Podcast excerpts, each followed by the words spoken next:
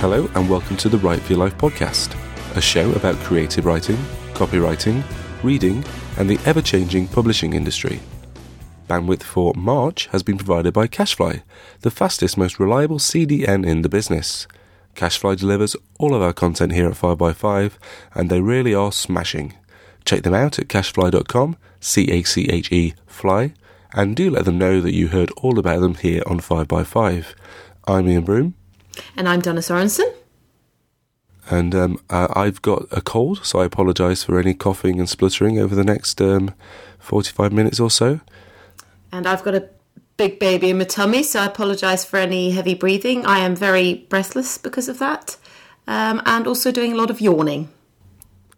Tremendous. So that's the that's the kind of thing you need to expect on this week's episode.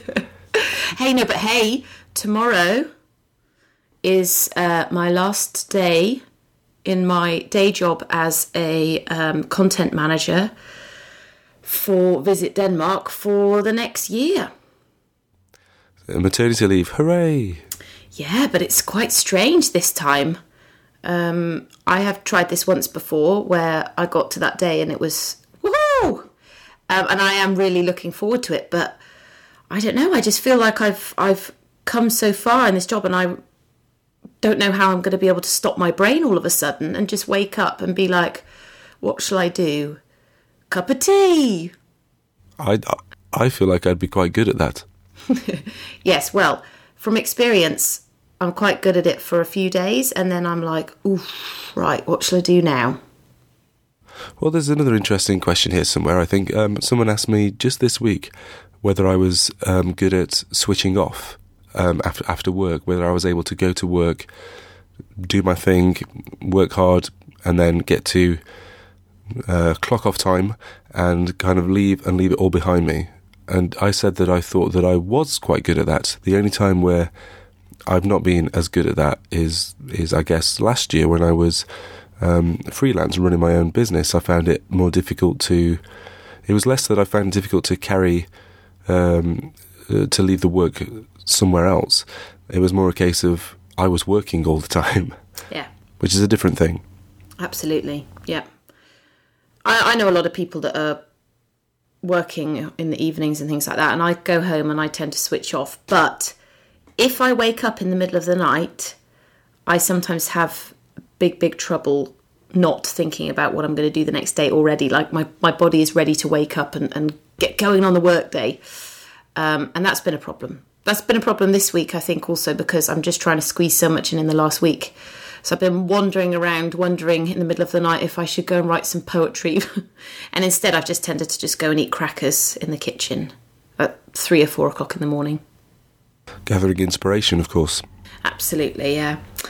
Um, but yes, it's very exciting. And as I have mentioned before on the podcast, I am, yes, a little bit optimistically planning to write quite a lot in the next few weeks. But um, but we'll see how that goes.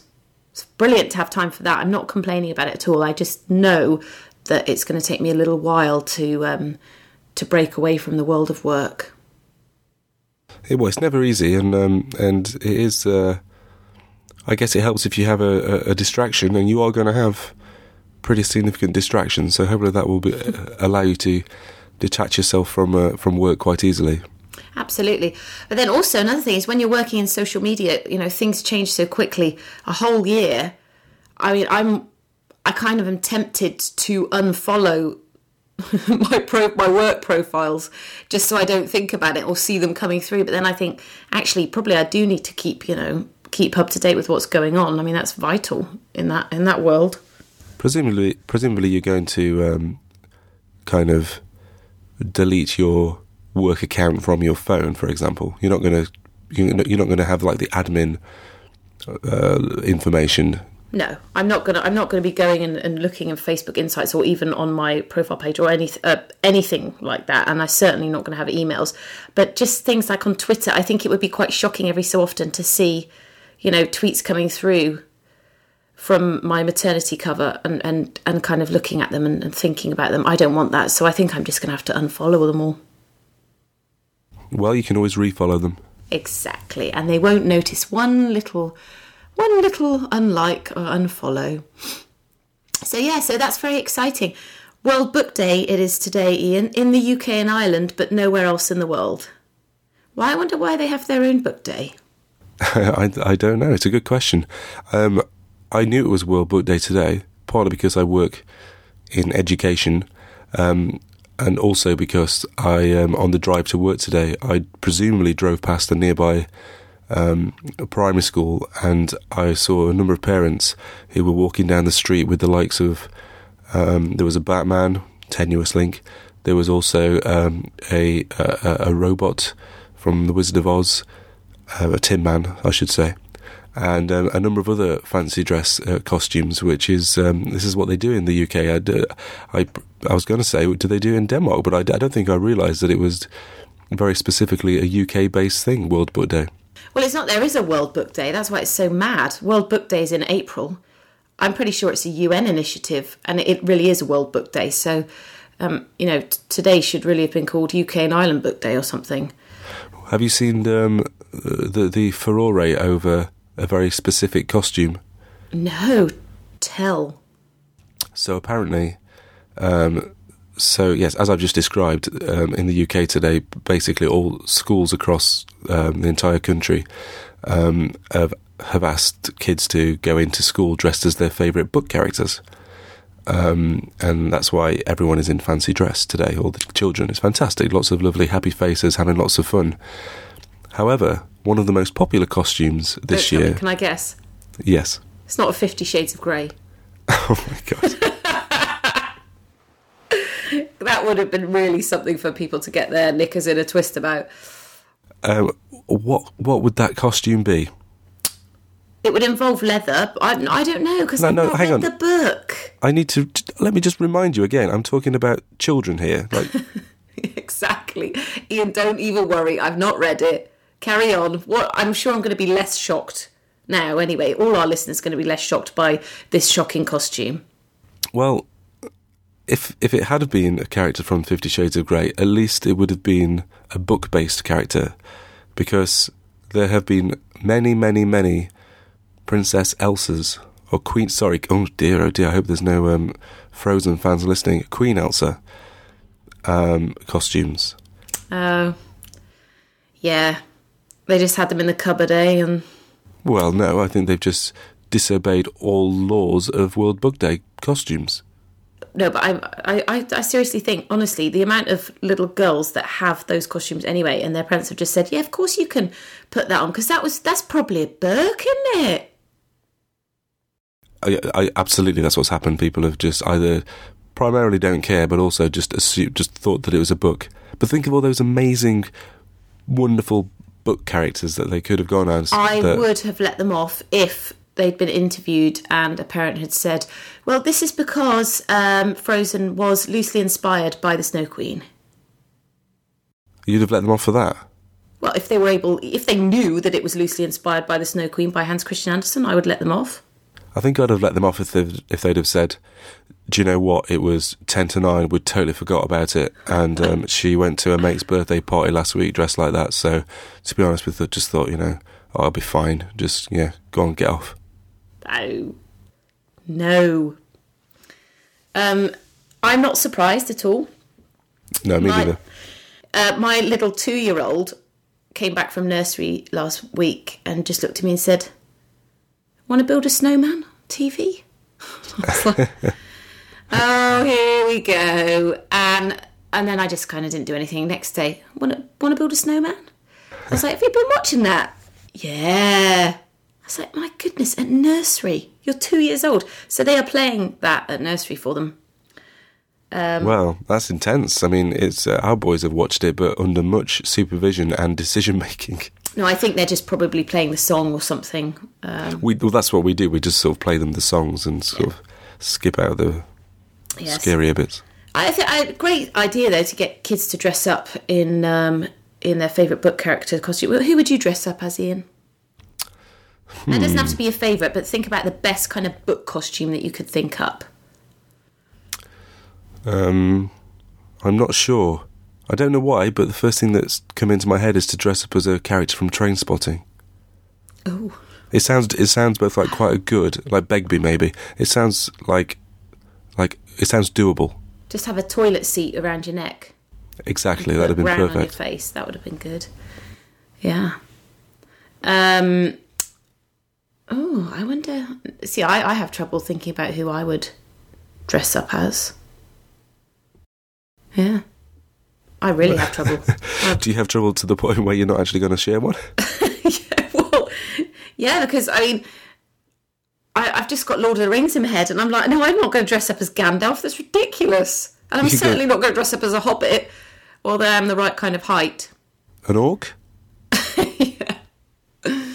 Oh dear, I failed pretty badly there. Um, oh, I might dress up as one of the monsters from Where the Wild Things Are. Sorry, one of the wild things from Where the Wild Things Are. You could go as um, one of the wild things from, um, or now it's wildlings, isn't it, from Game of Thrones. This we're getting nowhere with this. Shall I do the sponsor read and then we'll talk about something sensible? Why is that not sensible? It's terrible, Ian. Oh, it's me. I'm not. I'm not going to go at you. I brought it up. No, I think it's wonderful that kids are being encouraged to read. Shame about the Elsas. Let's move on.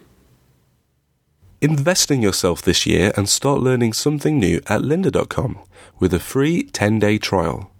Lynda.com is used by millions of people around the world and has over 3,000 courses on topics like web development, photography, visual design, and business, as well as software training like Excel, WordPress, and Photoshop. All of their courses are taught by experts, and new courses are added to the site every week. Whether you want to set new financial goals, find work life balance, invest in a new hobby, ask your boss for a raise, find a new job, or improve upon your current job skills in 2015, lynda.com has something for everyone. Sign up for your free 10 day trial today by visiting, and this is our very own special code, lynda.com slash WFYL, and that will get you unlimited access to every course on lynda.com, access to view tutorials on tablets and iPhone plus Android mobile devices, access to new courses added every week, and some of the courses and videos that we recommend or that have been recommended for us, because I haven't done all of these, we need a bit of transparency here. Getting Things Done, which is, is um, you know, by the, the, the man himself, David Allen. He's on there telling you all about that. Business Writing Fundamentals, Grammar Fundamentals, and Breaking Out of a Rut. And um, uh, as I've said before, I've tried some lynda.com courses myself. Um, I've been editing the, I'm sure no one's noticed, but editing the last couple of, uh, last few actually episodes of the podcast with Logic, for example, having previously used GarageBand. And, um, and I sort of dipped into uh, Lynda's archive to, to kind of tackle a few problems I'd had with that. Um, so yeah, you should uh, definitely sign up. It's fantastic. You can stream all manner of videos on all manner of subjects. There's pretty much something for everyone. So for your free 10-day trial, again, go to lynda.com slash WFYL and, um, and, and good luck. Learn something new in 2015. You've got nine and a half months left now. Super. I have um, a very, very quick little podcasters question. And it's only because we've had something on our list to talk about for a little while. Um, and I thought I might as well just quickly ask actually our listeners about it because um, we have the Write for Your Life hashtag on Twitter, WFYL. Um, so there was a little piece in The Guardian by a novelist who noticed that there are no grandparents in modern fiction at all, um, and that she thinks it's terrible. And I was thinking, oh, but I've read some great books with grandparents in. I just read The Corrections by Jonathan Franzen, and the, the grandparents in that, there was, you know, I mean, it, it was a lot about their life, but their relationship to their grandchildren was very, very cool. So I was wondering if um, other people had examples of grandparents in um, in fiction. Um, so that was it, because I don't think we really need to discuss much more about that, do we? But it would be, um, I guess, it's not very glamorous to write about grandparents. Well, it's, I mean, to, to sort of shift the topic slightly, it's not very glamorous to, um, and I'm not sure it's all that common. I'm not saying it's like rare or anything like that, but to write about old people in general. Yes. Um, and uh, although the characters in my book were in their sort of in their fifties, which isn't old, um, as I've said before, people were like really surprised that I chose to write about people that weren't like in their twenties and thirties. Um, this this little article did mention the fact that a million British children have no contact at all with their grandparents because of some kind of family rift, which is a lot. And I thought this was quite interesting that this novelist has. Um, I, she just decided, I think, to write this article for the Guardian. She had a new book out. That book had grandparents in it and discussed grandparents, and it was a kind of a social issue that she thought was quite interesting. She could write about and also promote her book at the same time. So, um, so that was quite savvy, wasn't it? We should all be writing books and then writing articles, social commentary, and asking people questions. Why is this not happening in our society? And then have a big link to the book at the bottom. I've, we've talked about this before in a you know kind of a more indirect way. The fact that um, it can be helpful if your the subject matter of your book is in vogue, or if it's um, like you say, if it covers a specific social issue. Yeah. So there we go. So that was just a little little aside there about grandparents. Um, and then Ian, I was wondering why on earth have we not talked about the fact that um, and get ready everybody for this this big bombshell that ebooks are dead. It's over. Dun dun dun. And apparently everybody's known about this since the, the start of the year. Why have we not talked about it? Because you, it's a good question. Usually we are right on top of all the latest news. well, when I saw it, I was like, oh my goodness! I can't believe that already people are going back to physical books and that it was just a phase and a fad. I was really surprised, but then I realised that the article I was looking at from Time magazine was actually from January. Um, so we are way behind on this, but um, but how do you feel about it? Well, let's let's not assume that it's true. I mean, the ebook sales plateaued, I think, last year, mm. so it's it's no it's no huge surprise, and I guess they had to at some point. I think that people were surprised that they'd kind of plateaued so soon. And I say soon, I mean it's taken a huge chunk of the market. It's not like it's only like one or two percent of um, all book sales. It's quite a significant amount. I don't know exactly how much, but mm. um, yeah, ebook sales had plateaued somewhat last year, and um, and in terms of e-reader sales, I mean, two things. First of all, we've probably reached in in terms of ebook sales plateau, and there's probably a, a plateauing of people getting into e-reading, and that's probably the problem.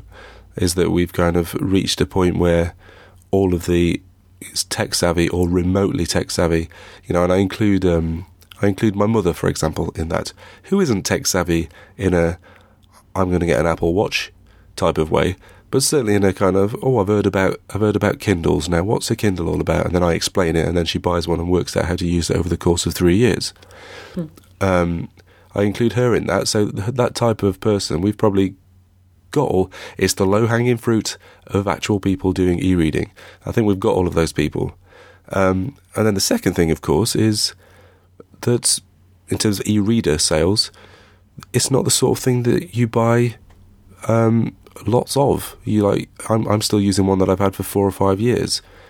Um, and I read on it every now and again, although I do tend to use my iPad more. So I just um, I think there are some sort of mitigating factors here. I think, but then the thing is, these these figures are not showing the plateau; they're showing a slump and they're showing a decline. They're showing a decline in sales of e-readers, and there probably is a slump in those because I think that we've reached most of the people that are going to buy them, and once they've bought them, they're not going to buy a new one in a hurry. Mm. Yeah, but um, don't you think though? I mean, the, the whole point about ebooks is is, and then they say that there is some evidence that that's gone into reverse as well. Actually, sales of ebooks, all those people that have e-readers are still going to be buying um, ebooks, which explains a plateau and not a growth because people are not buying the e-readers. So that is why it's it's cutting off the the the uh, the source, and that's you could you know there is going to be an enormous slump in ebook sales soon when the last people that bought their e-readers have finished um, enjoying that novelty and go back to physical books. Indeed, and the other link in this article, as in the the thing that kind of tied the story together, was the fact that Waterstones, which is the well, the, the, the certainly the most significant um, actual real life bookstore, um, sort of chain bookstore um, left. Um, it, In the UK, it- yeah. in the UK, its um, its sales have gone up, Yes. and and that was kind of the story. But as I said to you before we started talking in recording mode, um, my uh, my local Waterstones in Sheffield, and I think this is the case across the country. Certainly, the major stores, um, they've been refurbished, and I can tell you that what the refurbishment of um, Waterstones means, certainly in Sheffield, is that when you walk into the shop, it's on two levels. When you walk in, like the main area, instead of seeing books as you might expect, you see fifty percent gift cards and mugs and notebooks and related executive tat. It's not quite.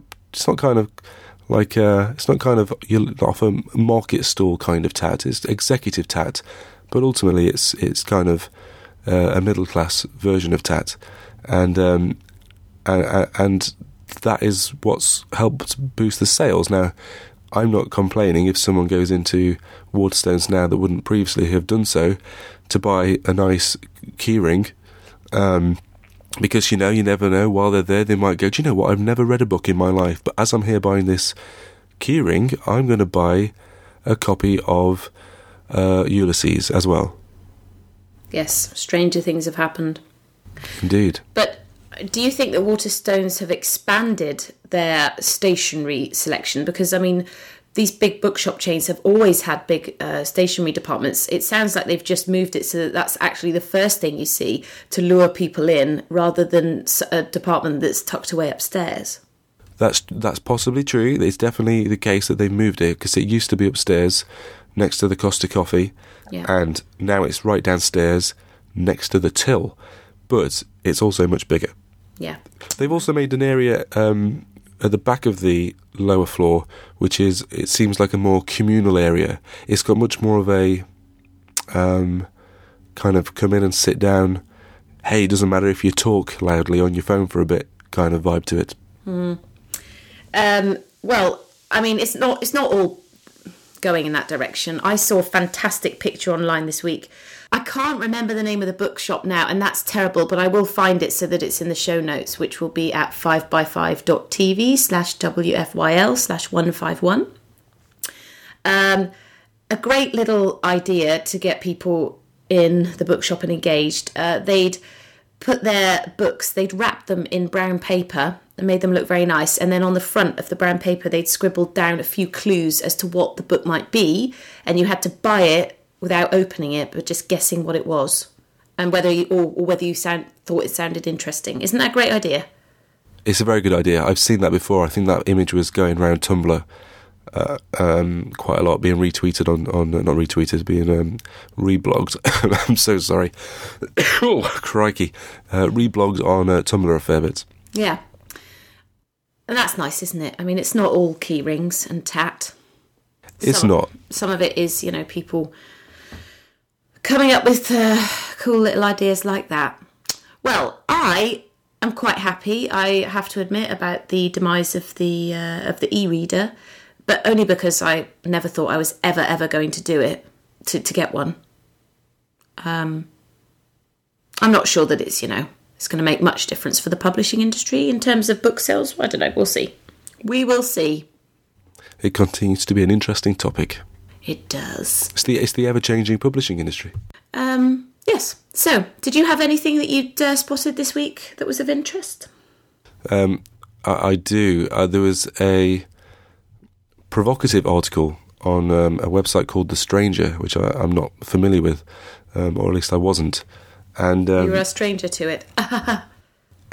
very good, I was, but not anymore, uh, because um, a, a chap, an author called Ryan Boudinot. Does that sound right? it sounds great. I don't know whether it's right. B O U D I N O T. Boudinot. Ah, Ryan Boudinot. Yeah. He wrote an article called Things I Can Say About MFA Writing Programs Now That I No Longer Teach in One. Ooh. So he was he was venting.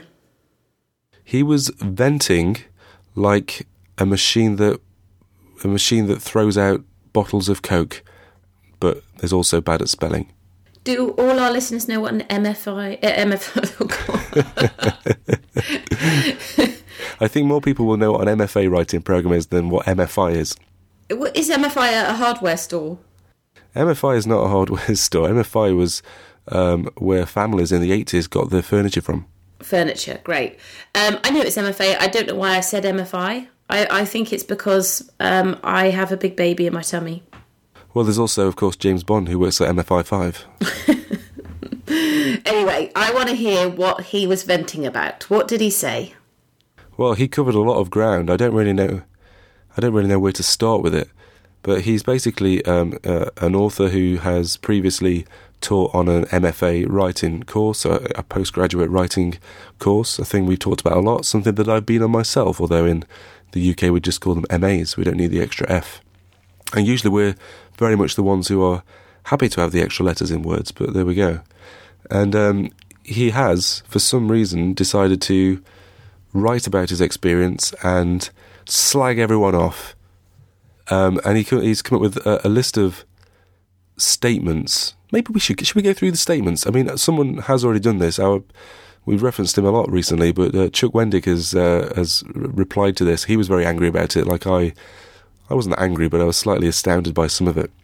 And he's gone through each piece one by one, or each statement one by one, and just he agreed with a couple, but mostly said this guy is being crazy. Um, so maybe we should do the same. Go for it. Um, the first one is that he says, so this is the mistakes, the things that he can say, or it's the, the mistakes that. Um, oh no, sorry, sorry. These are the things that he believes, um, and and based on um, his time in the MFA program. So he starts off with writers are born with talent. He basically says well, he, he definitely says either you have a propensity for creative expression or you don't. Some people have more talent than others. He, he goes on, you know, he says that he's uh, people are born with talent and um, and it's uh, you know you either got it or you haven't. Mm. I think that's nonsense. Oh, really? I, I don't. I think I think you have to be. I mean, not everybody has the same amount of creativity or talent. But I mean, you can't say absolutely everybody is born with, with a talent for, for, for being a writer. I didn't say that, but I don't think that you're. Well, I don't think. Well, okay, I don't think anyone's born with anything. I don't think anyone anything. Any you have your genes. Yeah. So if if your if your parents and maybe their parents beyond them have the kind of physical and um, I don't know what the physical would be, but the kind of the the, the genetic makeup which allows you to have traits which which bend towards um, you know creativity and in this case writing, then that's kind of um, fine. But that uh, you don't necessarily need those. I mean, think of all the think of our generation, or, or maybe slightly the generation before, whose parents had to um, uh, who are kind of children of the war and have you know you know you wouldn't say someone had a propensity were born with talent for being a web developer for example well why not well what you would say you'd say what I've just said before that they were born with the potentially the genetic traits and the ge- genetic makeup that led them to have um, uh, certain behaviors that led them to be a web developer you don't say they were born with talent. I mean, talent is such a weird word to use in this context. I think. I I think he's just used that to to get your attention. I mean, when he explains it, it's exactly the same thing as you've said. you know that people people have, you know, not not all writers are born equal, is what he said. Some people um, work their bottoms off and and get to the same place where they've written something great. And some writers it just comes really really easy because that's just the way their brain works. Um, and some people will never be able to sit down and do it because they either they can't be bothered they don't want to or they just they can't think that way. I don't i, I think that it, it can be it can definitely be more difficult for others uh, for some people than others but i i think that it, it is practice I think that's how you get better. How you, you can people can learn to write, yes. and learn to write well. I still don't think everybody can in the world. So I think that I, I I'm not I'm not that offended by his that first one. Well, maybe he you maybe you need the context of him being a jerk later on in order to make. Well, that's fine, but we've got to take this on face value. I haven't read this yet. Next one, what did he say next? Well, this one's an interesting one for you, Donsky Beat. Righty ho. If you didn't decide to take writing seriously by the time you were a teenager, you're probably not going to make it. Hmm.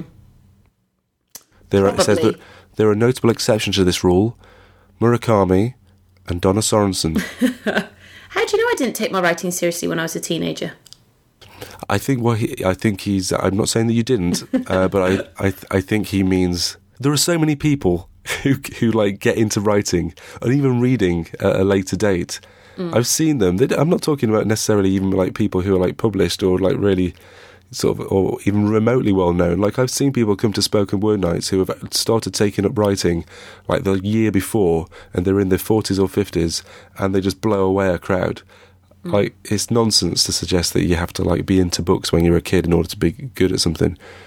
I refer you back to the web developers. All of the web developers that are in their 30s and 40s, they might have been fiddling with the odd computer, but they weren't doing the, you know the specific job. Well, I mean, he's talking about people that re- seriously make it, and he's also saying that you're probably not going to um, be able to do that if you haven't, you know, always had this this passion for it. I don't like him. Yeah, I don't like him. I, I'm I'm still not massively offended. I think you know all the things we do to encourage parents to, to read and, and develop this love of stories with their kids really early. I mean that's for a reason. You know, you sh- you guys, all the listeners, you should listen to my husband. I mean seriously, he, his mum apparently never read to him as a kid. And um, I, it's it's very interesting the way his mind works.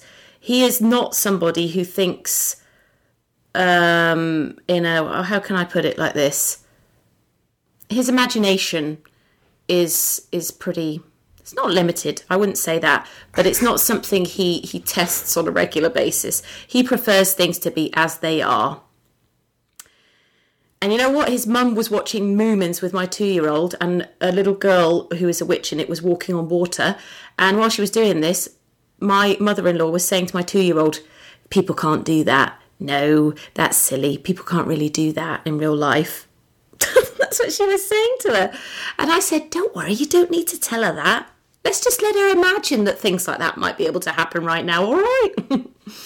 anyway, next. And the next one, if you complain about not having time to write, please do us both a favour and drop out. Well, he's talking about people that are supposedly uh, devoting themselves to an MFA program. Am I right? Yeah, he's talking about students who are notoriously like lazy. Again, I'm not. That's not that uh, controversial. I don't find. Well, he says their complaints are an insult to the writers who managed to produce great work under far more difficult conditions than the 21st century MFA student. I mean, who's he on about? Siegfried, Siegfried Sassoon? It's like, what's he doing comparing like students who are there doing, you know, doing their best, comparing them to like the great writers who lived these through the Great Depression or students something? That are doing their best. These are students that are saying, "I haven't got time to write." That's what he said. Oh, this is interesting, Ian. I'm still, I'm still completely not, not, uh, not buying this. Next one. You wait until we get to the bit about child abuse. Oh, blimey. Okay. If you aren't a serious reader, don't expect anyone to read what you write. Hmm. I mean, a lot of, a lot of big writers have said that in their time. Yeah, I mean, like, again, that's kind of sounds all right. That kind of you kind of think, yeah, you know, that's true. You do need to be into your books and reading. You know, you would expect that if you want to, you know, be any any good at writing or to at least have some context. But kind of what he means, if you read on, is that people need to have been reading like serious books. Like lots of books that I haven't. In fact, the ones he references, I own one of them and I haven't read any of them. So he references um, Infinite Jest, 2666, and Gravity's Rainbow. Excuse me. And, um, and, you know, he complains about students who claim to enjoy all sorts of books, and they were the ones invariably with the most limited taste. I, I like the I like the example he says where um, one of his students, after reading The Great Gatsby, said um, that she preferred books that don't make me work so hard to understand the words. That's cool. I, I, yeah, I, I get what he's get, getting. I see what he's getting at, but I also prefer those books that don't make me work hard to understand the words. Mm. I do. I But think would you have liked to have done an MFA program where you were just presented with books that didn't make you work hard to understand the words? No, but this quote is, you know, there's lots of context missing in this quote. Of course, it makes her sound ridiculous, especially as the, you know, The Great Gatsby isn't a particularly complicated book. But again, it's there's a there's a snobbishness to all of this. All of the things we've talked about. They may not sound controversial, but there is a snobbishness about. Hmm, that's quite hard to say, s- especially with a cold. A snobbishness, snobbishness about them that is, you know, gonna. It, But of course, I mean, this is a university program. This is somebody who wants to come out with a piece of paper and say, "I have been seriously challenged academically in this pursuit," and you know, reading challenging books surely is part of that. Um, again, I am totally but- with him. Well, it, she, but this this student, we don't we don't have any context. But the student doesn't say, and if you take the Great Gatsby out of it, that that's the book that he's referring to. But if you take that out of it, I'm I'm I'm with her. I I do I have read some complicated books. I have done uh, the MA, and and I've been made to write. Uh, I've been made to read complicated books or with complicated words. But I would also the bit she's quoted. I prefer books that don't make me work so hard to understand the words.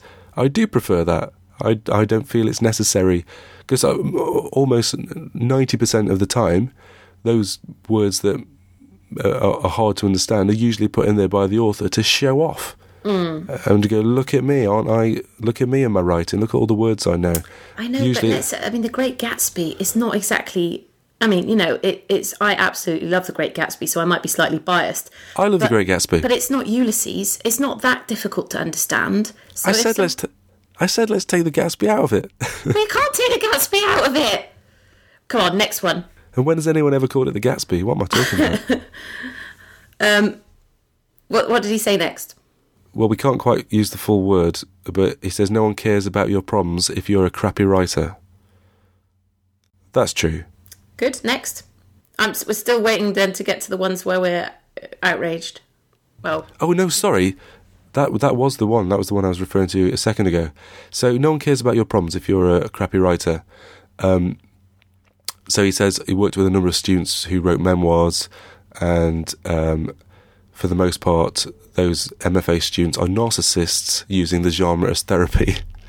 they want someone to feel sorry for them, and they believe that the supposed candour of their reflective essay excuses its technical faults. This is the sentence. He says, so this is someone who's, right, this is someone who's just been teaching students who, according to him, are mostly don't want to be there and don't want to read anything difficult and just want to talk about themselves. And he's, you know, these are real people that this real, these are real people that this real author is now writing about in a very public way. And as a fellow podcast host who generally wants to, whilst displaying some real world views of the publishing and writing worlds, um, we generally want to be supportive and and and encourage people to write and to try new things and all that kind of thing. He has decided to write this, basically slamming the vast majority of all his ex students, and then he includes a line like this. Just because you were abused as a child does not make your inability to stick with the same verb tense for more than two sentences any more bearable. In fact, having to slog through 500 pages of your error riddled student memoir makes me wish you had suffered more. yeah. That's a ridiculous thing to say. It's ridiculous. Does it put my anger at the previous um, comments in context? Um, no, because I still, I, I, the the previous comments I have absolutely no issue with, and I would tend to agree with them. But this, I mean, you know, he's an idiot. Obviously, he's out there with a massive chip on his shoulder and wants to make some waves and get noticed. Maybe he's got a book coming out himself, or wants to have a, a book, or something like that. But anyway, whatever. That is that's that's ridiculous, and we can absolutely say that. Um, so yeah, fair enough. Next. Uh, you don't need my help to get published. And then he goes in. Uh, he's- That's true on. as well. It's kind of the same kind of thing, you know. I mean, people people are able to to go it alone. They don't need to do the MFA program. That's not what he's saying. Um, I agree with what you've just said, but he just said, um, uh, when he did his M- his MFA, I understand that I understood that if I wanted any of the work I was doing to be published, I better listen to my faculty advisors. MA programs of that era were useful from a professional development standpoint. So I, I very much that was the case for me. Incredibly useful. I learnt most of what I know about publishing um, or at least I was prepared for what I was to go on and kind of experience by my time on my MA. It was one of the most valuable things I got from it, being able to speak to people like him and and find out about the industry and what I should be um, expecting, how to submit to an agent, all these kinds of useful things. And he's saying, well, he goes on to say, in today's Kindle ebook self publishing environment, with the New York publish with New York publishing starting into cultural irrelevance, I find questions about working with agents and editors increasingly old-fashioned. Anyone who claims to have useful information about the publishing industry is lying to you because nobody knows what the hell is happening. My advice for writers is to reject the old models and take over the production of their own and each other's work as much as possible. I mean, that's just crazy. That's just like, and he says that without any kind of um, context or, or any kind of um, uh, help. He's basically, I mean, what's his problem? He's just sort of saying, yeah, the, the traditional publishing industry is on its arse. No point giving you any advice or suggestions about it. Go and learn how to self publish. You go, oh no, I d- I don't want to. I've heard that actually, still, the majority of books aren't published that way. He goes, oh, it doesn't matter. Reject the old models, do it yourself, and don't ask me for any help or any further help than I've already given you. Yeah. Again, it just sounds like sensationalization for the sake of it.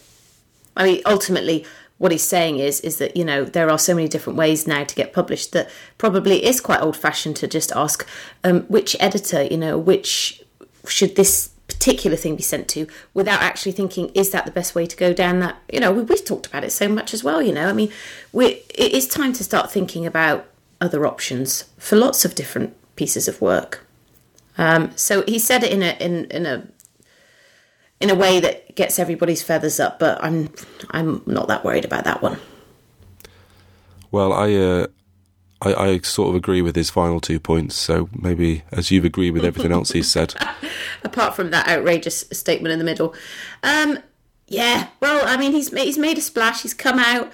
Let's see how it works for him. Whether he's going to have a, a big novel published soon because everybody read this and got annoyed about it. Should we have a listener's question? Listener's question, absolutely, um, and it's quite a brief one this week. Um, I'm going to enjoy it because it was for me, um, which was very nice.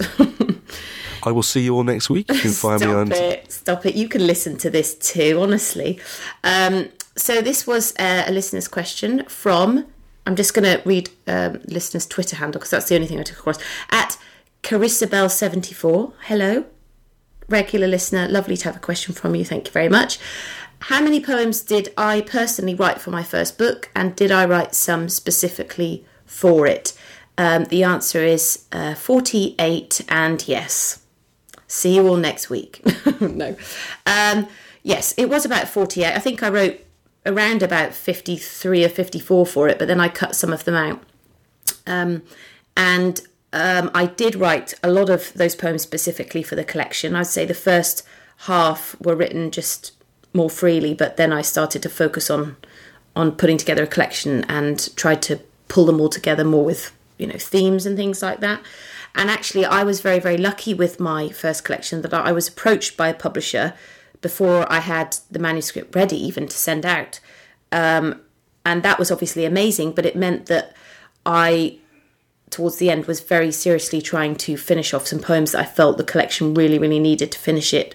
Um, and who knows, if I hadn't been approached by the publisher, I probably would have had another year and, and the collection might have looked slightly different towards the end because I would have had more time to work on it. But, um, you know, you don't pass up that kind of opportunity, do you?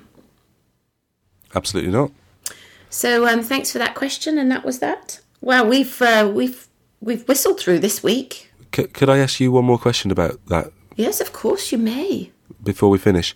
Um, I, I always wonder whether poets have a, a kind of an overall theme or um, uh, or narrative, like overall narrative in mind um, at the start, or whether that forms as you go. So, uh, lots of, I mean, I can think of lots of um, collections where there is a very, very clear theme or topic. I think of Sharon Olds' uh, Stag's Leap, which was very, very much centered around um, her the break of a relationship or her husband's affair, basically. Um, and also Helen Farish, who taught on my MA. I can't remember the name of the book actually, but that was a lot to do with. Um, um, um, I think it was her mother's illness. Um, I think, and so, do you have that kind of thing in mind before you start? Do you have the overall idea of what you know fifty odd poems are going to be like when they're tied together, or do you just get you know does that come as you work? Um, well, I guess I'd have to answer for myself as opposed to, to all poets, but with this one, it started out very organically as just random poems, but I could very quickly see that there was a theme, and that's how the theme developed um, based on what I was, you know, enthused about at that time. But I would say that with a, the second collection, I think definitely I would be approaching it with with a kind of theme in mind before I went into it, and I can see that. I think that's that's probably something that's quite common for poets um, because you've already worked to, to, put one collection together. You know what it's like, and that you know in the end it's not just going to be um, you know a big sack of random poems jumbled up together. It is going to be a coherent book with that takes the reader on some sort of journey. Okay. Well answered. Oh well, well que- asked. Quasked. Quasked. well asked. Indeed. Well, thank you very much for this week, Ian. Um, I will see you next week. Anybody can get in contact with me on Twitter at the Flying Poet. And you can get in touch with me um, on Twitter at Ian Broome, I A I N B R O O M E. And um, check out the website ianbroome.com and the newsletter. Making, uh, I've made a, a, giant prominent banner on the front of my website because I've read that that's how people sign up. That's how people see it. You need to shove it in their faces. Mm-hmm. You absolutely do. So uh, great. Yeah. Well, good luck with that. I hope you get some sign ups. Thanks, Don. See you next week. Bye bye.